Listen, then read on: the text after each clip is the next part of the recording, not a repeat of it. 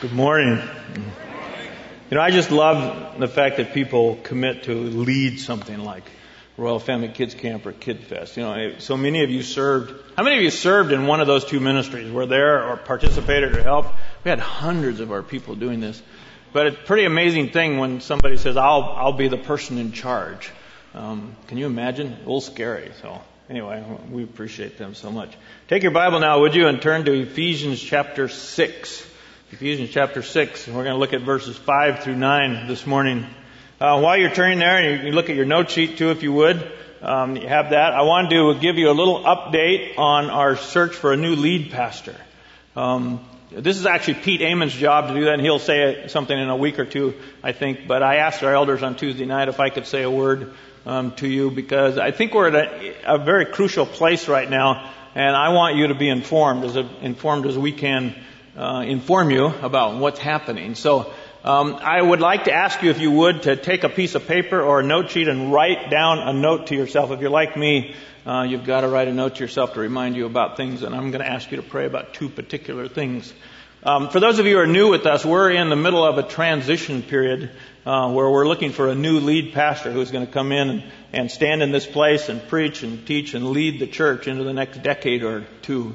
And so we've opened this search probably 6 months ago, and the elders have been working really hard on this. I wanted to give you a brief update and to thank you for praying. And I want to ask you particularly, would you pray more now? How many of you have been praying about this? Okay. How many of you have not prayed? No, never mind. Would you please make a note to yourself to pray about this, because we're in a place right now where we really need to discern God's clear leading, and we need to know what God wants to do for what's best for the future of Cedar Mill Bible Church. I'm very encouraged to tell you, I'm delighted actually to tell you that we have a candidate that we're really excited about. We're still in the process though, so I can't tell you very much. My wife told me in the last service I said too much, so don't tell her what I said. Okay, okay. So anyway, but I just wanted to let you know that we do have somebody that we have been talking to. We've met with him twice. We've spent hours and hours with him. The elders we think this is really a good fellow. He's been here for interviews. He's going to come back again. We need to go there. We need to check references. So there's a lot more left to do. So this is still on like the QT, quiet, right? But on the other hand, I want you to pray. So that's the main thing that you can do right now. We're going to bring him back, and we want him to meet as many of you as possible. We're still not sure about all of how we're going to pull that off, but you can pray about that also. So more praying and more discerning is needed right now. Personally, I just want to say to you that I'm delighted with this guy. He is a godly young man. He's actually a year younger than I was when I came here, so he looks really young to me. But God has gifted him with an amazing discernment and ability and leadership skill. He's very much an extrovert. He's a lot of fun. He loves the Word of God. He's a great Bible teacher. He loves the church. He loves the people, from the young to the old. We think he has a lot of wisdom and discernment about leadership, and he's really gifted. So if God works this out, it's going to be sweet. And we still don't know. And maybe God has somebody else for us. So I'm trying to be like nebulous but clear. So does this make sense to you? So the main thing I want you to know is that we really need you to ask God. You have a vested interest in this. So I want to ask you to, will you ask God to help us see His will, and then for whatever steps yet need to take place, that He would show the way. So that's the first thing I want to ask you to write down on a piece of paper. Did you do it? Pray for the search for the lead pastor. Particularly pray for our elders, and then for other people. We want to get groups of women and other ministry leaders together and meet this fellow and figure out what the rest of the process is. That's prayer number one. Prayer number two is for us. When I say us, I mean Carolyn and me. Can I just say one more time, we are not retiring. I've had so many people come say, I hear you're retiring. And I just want to say to you, we're not retiring. I wouldn't retire if I could, and I can't, so I won't, but I wouldn't anyway. So we are making a transition into a new ministry. We have actually been accepted by a mission organization. We've applied and been accepted with Global Training Network. We're officially missionaries on their staff now, and we're yet to trying to figure out how we're going to make this transition in terms of work and service and all that. But I just wanted to just tell you, for those of you who may not know, deep in my heart is a love for the local church. I mean, I've loved a local church for something like 40 years, and the last 25 I've loved this one. And I want to tell you that I'm delighted with the idea that God would use Carolyn and me to move into a ministry where we'd be able to impact several churches or more than one.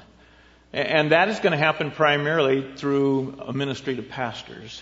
You know that a church in a lot of ways is a reflection of the pastor, right? Both weaknesses and strengths. And around the world, pastors are in great need. They're so largely untrained, unencouraged. And they're operating so many times alone, and they're facing all kinds of difficulties and struggles that another pastor really clearly understands. And I want to tell you that I believe that God has called us to a ministry, a threefold one, where we're going to move into trying to minister, to encourage and train pastors, particularly in places around the world where they get like nothing at all. That is just a great burden for me, and the church is in desperate need of the pastors being helped personally, spiritually, family, home, holiness, morality, teaching the Word of God, all the fundamental things that are crucial for a pastor. And then we want to try to do some of that here also. God is opening up some doors for us to invest in the life of younger preachers here. Particularly, I want to try to help some young guys teach the Word of God and to love their people, because anyway. And then the third thing is we want to teach the Bible somewhere. As long as I can, I want to do that. So that's that threefold ministry that we believe God's called us to. And we're trying to figure out and navigate where we are right now, what's best for the church, and we'll tell you more about that. So I'm asking you, will you pray also for us? Thank you. Okay, Ephesians chapter 6. We are looking at verses 5 through 9, slaves and masters. Now, you may be thinking, when you look at this particular place in the Word of God, well, slaves and masters, that doesn't have hardly anything to do with us. And I want to suggest to you that maybe it has more to do with you and me than we might think. When we look at these verses, and if you have your Bibles open, look at them, verses 5, 6, 7, 8, and 9, about Paul's word to slaves and masters. It raises some pretty serious questions for us, particularly about the whole thing about slavery, but it also raises some questions for us that are a little difficult to answer, and those questions push us deeper into what I consider some of the fundamental biblical God's truth that we really need. So let's start off with this question. Why doesn't Paul condemn slavery? You've been ever asked that? Why doesn't the Bible really condemn slavery? Any of you ever been asked that? I've been asked that more than once, and particularly when it comes to Paul's words to slaves and masters. So let me try to answer this somewhat. One thing that I want to say to you is that in Bible times, slavery was so normal, so widespread, so accepted, it was not even questioned. And their brand of slavery was not based upon race, like slavery in America was, where we enslaved black people to serve. Their whole economy, if you will, was built upon the idea that this country would conquer this country, and they would kill a whole bunch of people, and they would take a whole bunch of the rest of them away with them as slaves. And there began to be more and more and more slaves throughout the whole Mediterranean area in particular. Then when the Roman Empire began to rise, it conquered everybody and took millions of people as slaves. They say that in Rome there was something like, or in Rome and in Greece and in Italy, there was something like 60 million slaves. 1 in every 3 people was a slave. Now think about this for a moment. So the whole economy and everything is based upon this thing of slavery, and people just didn't question it. If anybody questioned it, they just wouldn't know on what basis you would even question. This is what happens. You get conquered, you become a slave.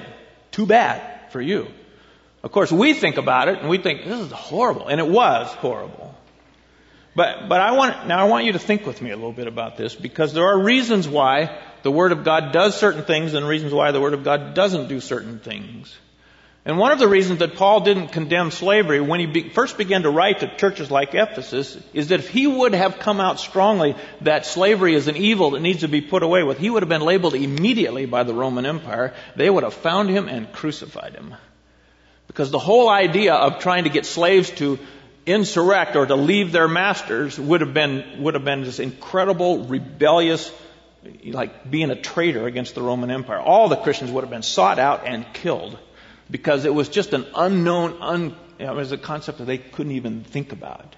So Paul just was committed not to stopping slavery. He was committed to raising up a spiritual kingdom. Now think about this. Slavery is very much a physical kind of thing that has all kinds of spiritual implications. But Paul is committed to raising up a spiritual kingdom.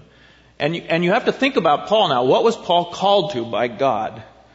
God called Paul to be an ambassador to the Gentiles, to establish the church of Jesus Christ, to focus on the gospel, which is primarily something that happens from the inside out. People need to be transformed on the inside. And Paul was committed to try to enable people to live for Jesus Christ in whatever difficult circumstances they found themselves, whether they were slaves or free or whatever. And that has always been the message of the gospel, to enable God's people to live in the midst of difficult circumstances. It started a long, long time ago and is exactly the same today, that God wants people to live for Jesus Christ in the midst of difficult circumstances. Do you know this to be so? Yes. Doesn't God call you to live for Him in the midst of difficult circumstances? And that is the essence of the gospel, the power of Christ to enable people to live for Him. So Paul, one thing is that it was just an unknown idea and you would be a traitor if you talked about slavery. The other thing is the gospel is not primarily a gospel to stop slavery. It's primarily a gospel to redeem people through the message of Jesus Christ so that they would be changed from the inside out. Which leads then to another principle, and that is that the Bible consistently does not attack the symptom. It attacks the root cause. The symptom is slavery. The root cause is what? Sin. Sin. Sin that results in greed and violence and prejudice and lust and enables a person to enslave another person and to think that they can actually own somebody else. The root problem is the sinful nature of man. The symptoms are things like slavery and violence and lust and all the other kind of things that the Bible sometimes attacks directly and sometimes is trying to get people to simply to understand that the heart must be changed first. The Bible doesn't attack every area of our sin. Have you noticed that? There are some things that we do as sinners that the Bible doesn't speak directly to, and you have to look for the principles that guide us to know how to deal with this particular problem. There are life-changing, world-changing principles at work in the gospel. There are things that if you will, sow the seeds of the destruction of slavery, that sow the seeds of the destruction of lust, that sow the seeds of the destruction of violence. And these are inner kind of things. God's strategy, again and again and again, is to sow spiritual seed in the heart of people that changes them from the inside out, so that then they begin to get up and look around at their society and culture and world around them and say, this is evil. And we must then gather together to try to end this. But the first change that's got to happen is in the heart. And that's where Paul focuses. And when you think about the seeds that destroyed slavery, eventually, were things like God's love for all people, that equality in Jesus Christ, compassion for people, looking at someone else no matter who they are and wanting their very best, freedom in Christ, that we are one in Him, and compassion, not being full of greed to accumulate for myself, not mistreating other people. I mean, these are all gospel-oriented kinds of truths. Are you following me here? So it's those kind of things that resulted then in people rising up later, people who were filled with the gospel, filled with the understanding of who God is and God's design for people, who looked around and said, slavery is an evil that must be ended. And so people like John Wesley and George Whitfield and William Wilberforce, who a politician, a statesman, and kings would finally end up ending slavery in their kingdom. But God focuses on the heart. Now, one more thing I want to say to you, and then we'll look at the text. And that is that we as followers of Christ would never understand lordship if we didn't understand something of slavery. One of the reasons that we as American Christians have such a weak view of the lordship of Christ is that we don't quite get the slave thing. Now here's what I want to ask you. Are you a slave? Are you personally a slave of Jesus Christ? Have you been bought with a price? If you are bought with a price, He owns you.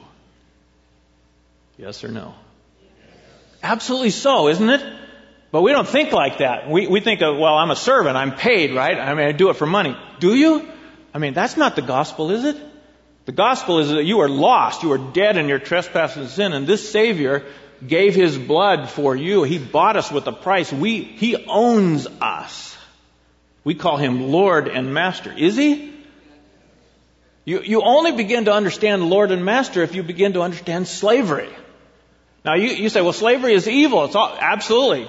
I'm not arguing that. What I'm arguing for is there is a spiritual slavery. And we are slaves of the King. And one day it will be abundantly clear. Praise God, He's really a good master. Right? I mean, what if He wasn't? Wow. So here we are. We are slaves of our master. We are well treated by our master. But we are servants and slaves. He is Lord. He actually washed their feet and gave His life, and He demonstrated about what service and servanthood is about. And He said, I did not come to be served, but to serve. And then He calls us to this. So now I want to ask you one more time. When you contemplate these verses that we're about to look at, and Paul talks to slaves, is he talking to you? At least in the spiritual. Praise God, you're not a physical slave and owned by somebody else.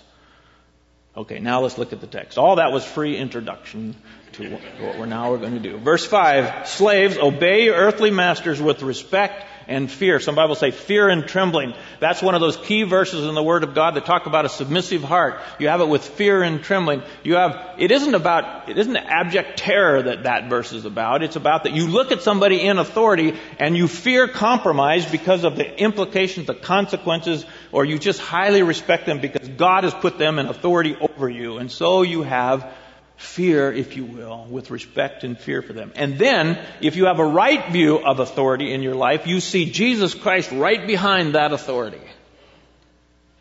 which is harder for us. But we submit to all kinds of things you don't particularly like. Did you like writing that check to the IRS? Yeah, when they gave you a ticket for speeding, you submitted. He had a gun, right? So you submitted. But you submitted, and then you paid the fine because you're under authority. It isn't about whether you like it so much as the fact that there is an authority established by God. Does the Bible teach this? Does that mean all authority is good and right and just and fair? Oh, no.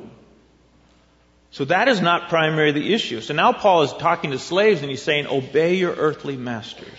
It helps me to look at some of the other places where Paul wrote to slaves. So I want to give these to you. We'll put them up on the screen. The first is 1 Corinthians 7. 1 Corinthians 7. He's writing to the church at Corinth. Now, before we look at it, let me tell you one more thing, is that when Paul's writing to churches, he's writing to churches that have slaves in them. So it would have been a small group. It might have been in a home, or it might have been 50 people or 100 people. We don't really know. But when he wrote, there would be guy sitting in a chair right there, and this guy would be the master, and that guy would be the slave, and they would both be Christians. Can you imagine this? Like, you're a slave, and you found life in Jesus Christ, and then you told your master, and he received Christ, and you both go to church together. Interesting dynamic, isn't it? That we have to, we just can't even imagine something like that. So when Paul wrote to these churches, and he wrote to churches again and again and again, he gave instructions to slaves and masters. And sometimes they were sitting right together in the church. And now they have this weird relationship where before one owned the other, but now they are one in Christ. And then Paul would write things like, there's no free or no slave in Christ. We're all one in Christ. And these people are trying to figure out now, how does this work? Because the gospel just shatters us in some ways. Okay, so he writes to the church at Corinth. He says, each one should remain in the situation with which he was when God called him. Were you a slave when you were called? Don't let it trouble you. Can you imagine hearing that? Don't let it trouble you. Although if you can gain your freedom, do so. For he who was a slave when he was called by the Lord is the Lord's freedman, or free person.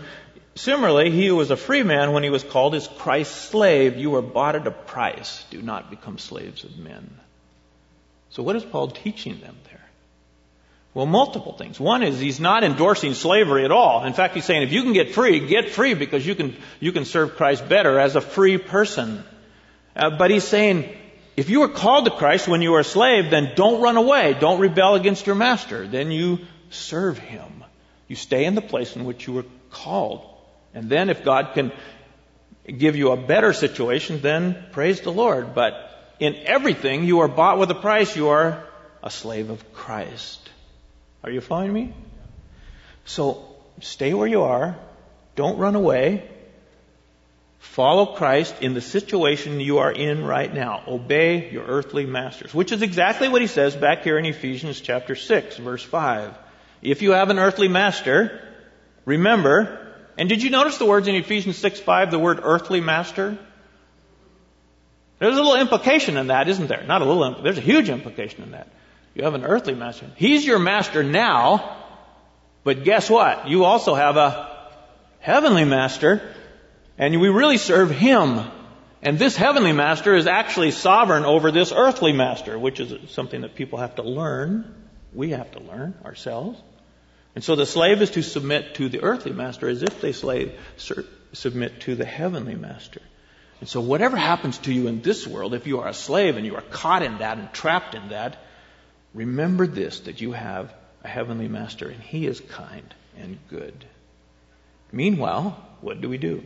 We follow Christ where we are. Let's look at another one. 1 Timothy 6. Verse 1 and 2, Paul writes to Timothy. He writes to him and says, all who are under the yoke of slavery should consider their masters worthy of full respect, so that God's name and our teaching may not be slandered. Those who have believing masters are not to show less respect for them because they are brothers. Instead, they are to serve them even better because those who benefit from their service are believers and dear to them. Now, you could look at that and say, well, Paul is excusing slavery and the injustice and the unfairness and the absolute terrible circumstances of slavery. He's sort of endorsing it. He's not endorsing it. He's saying one more time that the power of the gospel has the ability in your life, even if you are a slave, to enable you to live for Jesus Christ. Paul wanted slaves to know that their life can make a difference. And remember what he's doing here in these verses? He's trying to stir up what I call a submissive heart in followers of Jesus Christ. A submissive heart in the home, in marriage, with children, and now in the workplace. And even if you are a slave, well, this boggles us. You got to work on this for a little while. Oh, gee, really? Remember the little New Testament book of Philemon? The little New Testament book of Philemon is Paul's really short letter to a guy named Philemon, and there is a runaway slave that has left Philemon, and he got close to Paul, and then he became a Christian, and now he's assisting Paul. He's like his personal helper, if you will. He's just attached himself to Paul. Now Paul, this little letter, he's sending this guy, his name is Onesimus, back to Philemon, who owns him. He's sending him back to him, which is the right thing to do in that time and in that culture. But then he tells Philemon, he says, don't receive him back as a slave, receive him back as a brother. That's attacking the very root of slavery. One more, Titus chapter 2, verse 9 and 10. Paul writes, teach slaves to be subject to their masters in everything, to try to please them, not to talk back to them, and not to steal from them. That was very common in those days. Slaves, as soon as the master would turn their heads, they'd stop working, and they'd steal everything they possibly could because they weren't being paid. And, you can imagine, right? Not to talk back to them, not to steal, but to show that they can be fully trusted so that in every way they will make the teaching about God, our Savior, attractive. Submit even to your master so that the gospel will be unhindered. This is hard for Americans to tackle. It's difficult for us even to grasp this culture of slavery. When you read a verse like this, let me give you an Old Testament illustration. Remember the story of Joseph? Yeah, you know the story of Joseph, right? He wasn't incredibly brilliant in telling his brothers all about his dreams and stuff. Well, they hated him. He got the coat of many colors. He was the father's favorite. Blah, you know, goes on. And so what did they do? They sold him into what? Slavery. He became a slave. He was taken, by camel train down to Egypt and sold as a slave. He became a slave. He became owned by other people, not because he did anything wrong. No racial kind of thing here, simply because they could. They did it and they could, and now he's under the power of slavery. He is a slave in Egypt. A guy named Potiphar, remember, buys him. Now Potiphar owns Joseph. He is a slave. He can kill him if he wants to. Instead, Joseph serves in Potiphar's household. And you remember the story? Joseph served so faithfully, so trustworthy, so honestly, so wholeheartedly that after a while he rose to prominence in Potiphar's house and actually had control of everything in Potiphar's house. Is that the story?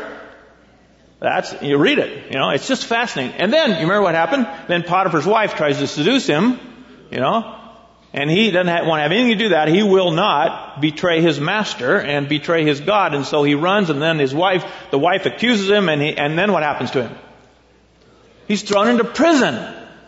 Right? He goes from a free man, the son of Jacob, one of the patriarchs, to a slave, to now in prison. And all of this is unjust, unfair, ungodly. It's wrong. He's been betrayed and he's been mistreated. And then in prison, what does he do? Remember? He serves so faithfully in prison. He's so trustworthy that after a while, the prison warden makes him like in charge. He just rises through what? Through submission and faithfulness and hard work. I hope you're beginning to get something here. And this is the man of God. And then God moves him into second in charge of all of Egypt, right? And then when years later, he looks back and says to his brothers, "You meant it for evil, but God meant it for good, that I would be a slave and a prisoner," and the timing of God to raise him to this position. I mean, it's just an incredible story. And I want to say to you, it is an example of this, a slave becoming so faithful and obedient to his earthly master and recognizing the power of God in the midst of my hard circumstances. Do you see a principle that applies to you in any of this? That's the key, of course. Okay, let's go on. Verse 6 and 7. Obey them not only to win their favor when their eye is on you. You know what that means, don't you? Right? When the boss is watching, I work hard. And when he's not, woo! Right? So, it's like pleasing man rather than pleasing God.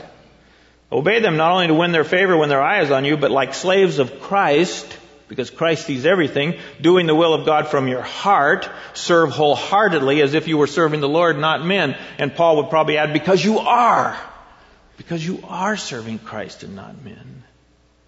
The Christian, the follower of Jesus Christ, something changes in your work habits when you realize you're not serving this boss, not serving this company, not serving this position, not serving this person, this manager, this supervisor. You're serving Christ. And guess what? When their eye's not watching you, Christ sees what you're doing.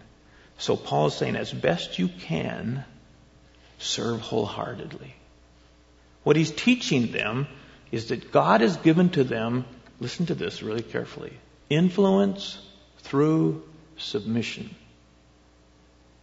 Oh, if Christians, if we would understand that this is something that God puts us all in, that so many times, you know what I want? I want influence through control. I want to be in charge, right? I want to control things. But what God has done again and again in my life is just about that every time I step away from under authority, God will bring somebody else that I'm now under. And then you begin to realize that God gives you influence through submission. I don't know how many times people have come to me, even some of our kids have come to me and say, I'm trying to get mom and dad to change their mind, or I'm trying to get my boss to change their mind or their view, or this is not really right, but I'm powerless. What do I do? You influence through submission. And you figure out how it is that God wants you to do that. Now there is a time to say no. When the boss or the company or the slave master says, you must do this terrible sinful thing, then you say no. And then you suffer the consequences, right? And the spiritual principle, or the practical principle, is found in Acts chapter 5 when the Sanhedrin brought the disciples, the apostles before them, and said, no more preaching about Jesus. Stop it. If you don't stop it, we'll beat you and kill you. You remember their response? We must obey God rather than men. There's the principle. Several people have come to me over the years in our church, members of our church, and said, I've got to quit this job. I thought you thought it was a good job. I thought it was a really good job. And then I got in there, and then I realized they wanted me to lie, and they wanted me to do unethical stuff, and I see that there's flawed thing, and so I've got to quit. And I said, what will you do? I don't know. I don't even have a job, but I got to quit. And they quit. And then they suffer for a while because they don't have another job. Is that the right thing to do? So there is a time to say no, right? But then if you say no, if you disobey the authority over you, then you suffer the consequences. And that too is part of the whole thing. Paul had this staggering confidence, though, that the Spirit of God could give God's people the ability to submit under very difficult circumstances and to serve Christ in the midst of hard situations. Did you understand what I just said? That the power of the gospel gives us the ability to live for Jesus Christ under all kinds of circumstances. And my friends, people around the world know this better than we do. We're so into our own rights and our own freedom and wanting to be in control. The thing that pops to the surface again and again in the heart of Americans and American Christians is my rights. And then when you read this kind of stuff from the Bible, it's just, I don't know what it does, but it shakes us about our rights. And we begin to realize that if I am bought with a price, if I'm owned by my master, and he says, live like this, then what do? I must. Paul is still pursuing the submissive heart, at home, in marriages, with children, and now at work. And when we submit to the authority that God has placed over us, we are submitting to God. Don't misunderstand what I'm saying to you. I'm not saying that authority is all nice or good. Sometimes it's even unjust. And that's what puts us in the very difficult circumstance of trying to figure out what we will do. But so many times, if you're like me, it's not that the authority is unjust, it's just that I don't like it. Or it rubs me wrong, or they want me to do stuff I don't really want to do, that's usually the problem for most, not always. Now, again, if you're being called to do something that's unethical, wrong, illegal and stuff, then you've got a little bit more clarity. But most of the time, we just have to submit to the boss and do what he says because that's what the company said, right? And we've got to do it. And most of us have to do all kinds of things that we don't really particularly like to do, but we submit. And Paul is trying to give us a new motivation for our submission. He's saying to us, look, you submit because Jesus is there. Just like wives submit to their husbands because Jesus is there. And husbands, love your wives and give yourself for her. Submit to her in this incredible way of giving your whole life because Jesus is there. Children, obey your parents in the Lord because Jesus is there. And fathers, don't exasperate your children. Bring them up in the instruction of the Lord because Jesus is there. Now, slaves, obey your masters because Jesus is there. And masters, treat your slaves rightly because Jesus is there. Are you following this? It's all about, guess what? Jesus. Fascinating, isn't it? And we are slaves of Christ. Yes? Home? Work. Turn your note sheet over if you want. Okay, listen faster. Verse 8. Because you know that the Lord will reward everyone, literally each one, for whatever good he does, whether he is slave or free. You obey your master because the Lord will reward you. Now Paul does this thing that he often did. He said, look, you got difficult circumstances. You got suffering. You have problems. It's the same thing with me. I'm suffering for the gospel. And then he does this thing like the scales. He says, I got my suffering and my difficult circumstances over here. And it's awful, and it's like I can control my whole life. It's heavy, and then God says the reward that is coming, and then I see, oh, it's really like this. The reward is going to so outweigh what I have suffered that it will seem inconsequential. He would say the same thing to a slave. He would say, yes, you're being mistreated. Yes, this is unjust. Yes, it's unfair. Someday God will dispense with this. He will end it. But you're stuck in this situation. What do you do? Do you rebel and have a bitter heart, and are you unforgiving? Or can you serve this master as if you were serving Jesus himself? Because you are, if you see this authority rightly. This slavery thing has not gone away either, has it? I read something just the other day. There's something like 27 million slaves in the world today. Half of them are children. Some of you are involved in the whole sex trafficking thing because God has stirred this up in your heart. That's another form of slavery that we're trying as followers of Christ now to say this is evil and wrong and it needs to be ended, right? So slavery continues. Why? Because evil continues in the heart. And then many of you have been involved in circumstances in your life, and jobs and situations and authority people and family members and dads and it was wrong. So much of what you experienced was just wrong, and you suffered, and it, you know, and it's painful. It causes bitterness, and Paul would come to you and say, "Can you find Christ and the gospel in this?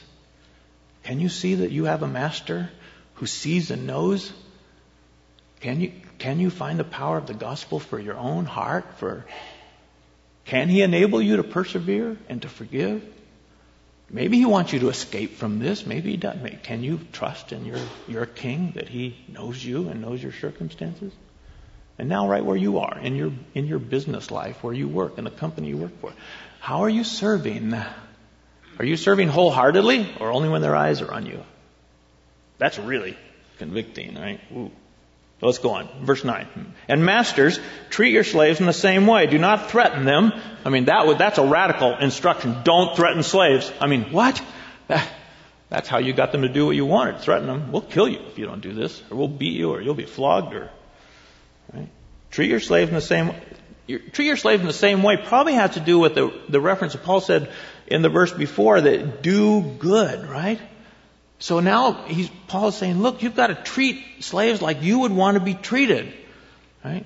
And masters, of course, the more that they follow Jesus Christ and the more they get the idea there's no slave or free, after a while they're going to start setting slaves free. But that was a radical idea, and most Christian masters didn't do it. But they begin to change their behavior. He said, don't threaten them. So now, application. So if you are a follower of Jesus Christ and you're an employee, if you're a follower of Jesus, does that make you a better employee? If you're a follower of Jesus Christ and you're a supervisor, a boss, does that being a follower of Jesus Christ make you a better, different boss, different supervisor? Don't you think? I mean, if this works at home, doesn't it work at work? How would a slave owner be a different kind of slave owner? That's what Paul's getting at. How would a slave be a different kind of slave if he's a follower of Jesus Christ? How about you if you're an employee? What kind of an employee are you? Do you see Jesus seeing you at work? This is what this is about. Paul is saying God wants to be glorified in every part of our life, in our home, in our marriage, in our relationship with our children, and particularly he wants to be glorified in our work and how we serve him. Okay, some takeaways. Let's do these really quickly. Some things that just I take away from this passage. One is, throughout history, God's people have always been called to serve him, even in great difficulties. Read your Bible. I mean, read the faith chapter in Hebrews 11. Those people are heroes of faith because they had it really easy. No.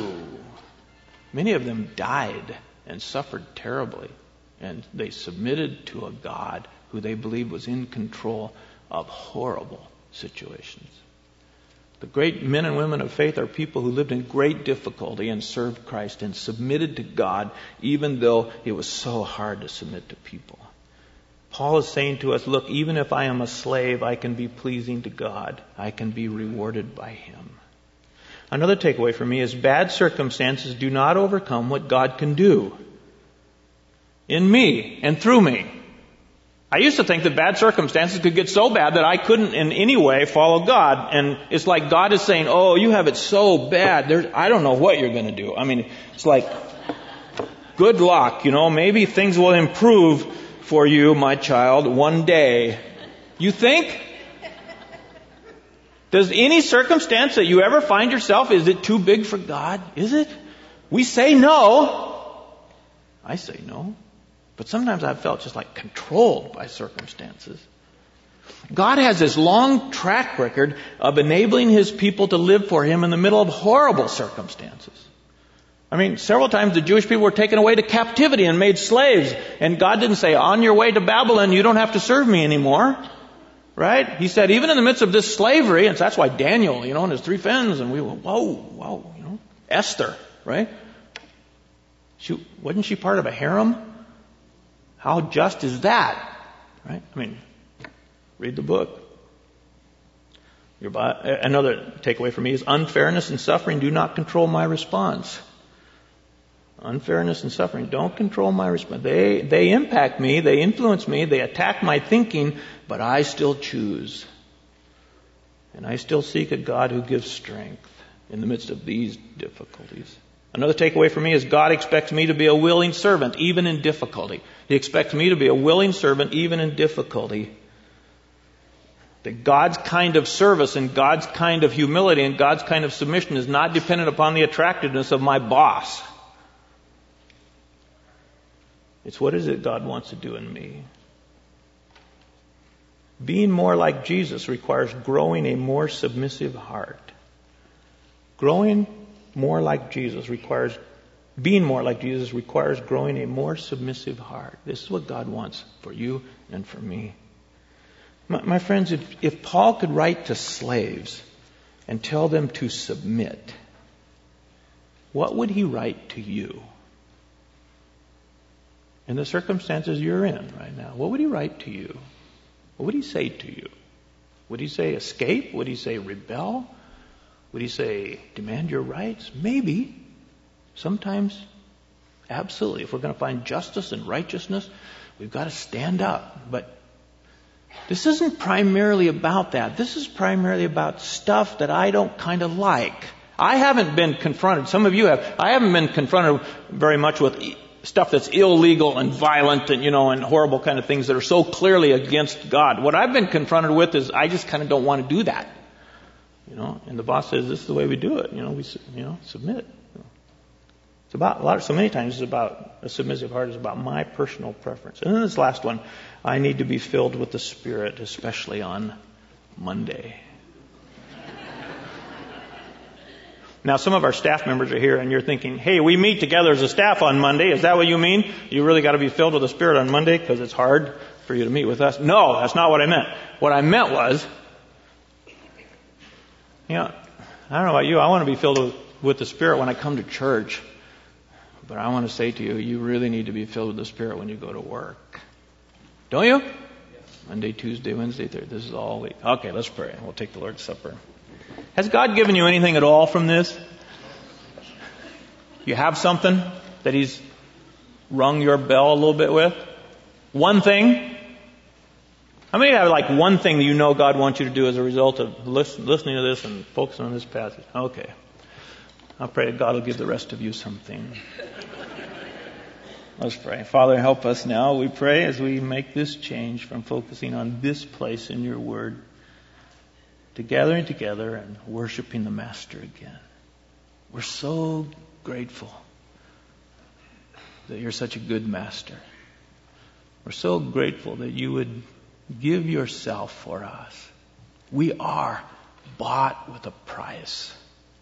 And now what we're about to do reminds us of the price you paid, that you gave your body and your blood so that you could own us, so that we could be your slaves, but even more, we could be your children. And we could be servants, and we could be beloved and changed, and that you could work in us and through us to bring change in not only our lives, but in our family's life and in the world, too, that you will use us to end things like slavery and so many other injustices. Father, I want to pray for this really practical thing that each one of us need to deal with, and that is we need to submit to the authority you've placed over us and to grow a submissive heart and to serve you wholeheartedly as we serve others. Lord, I pray that you'd remind us of this of this on Monday and Tuesday and Wednesday. And right now, I pray that you'd help us to worship the Master in gratitude for what he's done for us. In the name of Jesus Christ, our Lord, we pray. Amen. Amen.